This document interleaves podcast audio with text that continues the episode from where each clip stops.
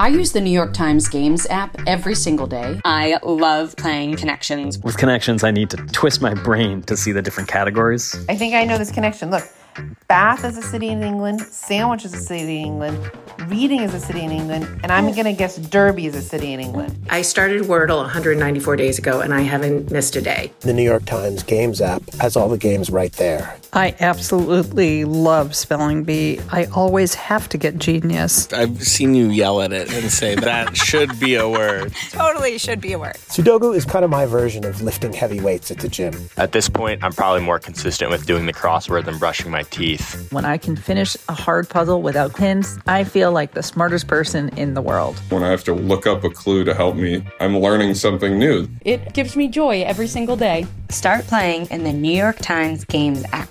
You can download it at nytimes.com/gamesapp. From the New York Times, I'm Michael Barbaro.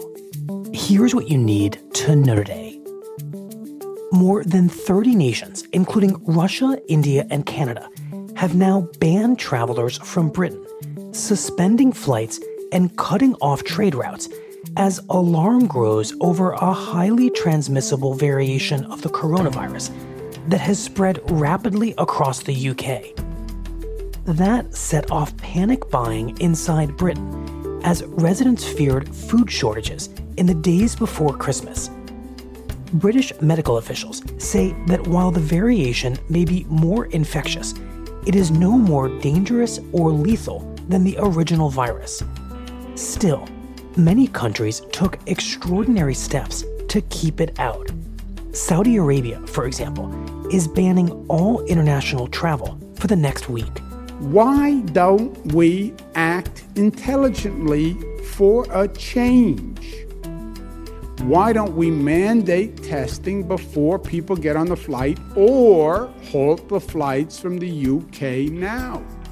So far, the United States has not banned travel from the UK, but under an agreement reached with the governor of New York, Andrew Cuomo, both British Airways and Delta will require a negative coronavirus test before a passenger can board a flight from the United Kingdom to New York. This is a major problem.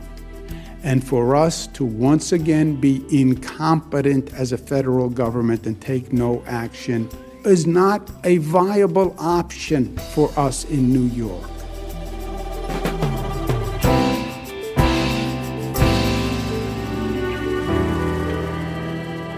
That's it for today.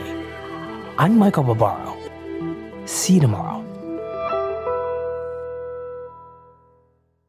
This podcast is supported by the Freedom From Religion Foundation. I'm Ron Reagan, an unabashed atheist, and I'm alarmed by the intrusions of religion into our secular government. That's why I'm asking you to join the Freedom From Religion Foundation, the nation's largest and most effective organization of atheists and agnostics, working to keep state and church separate. Phone 1-800-335-4021, 1-800-335-4021, or visit the Freedom From Religion Foundation at ffrf.org. Ron Reagan, lifelong atheist, not afraid of burning in hell.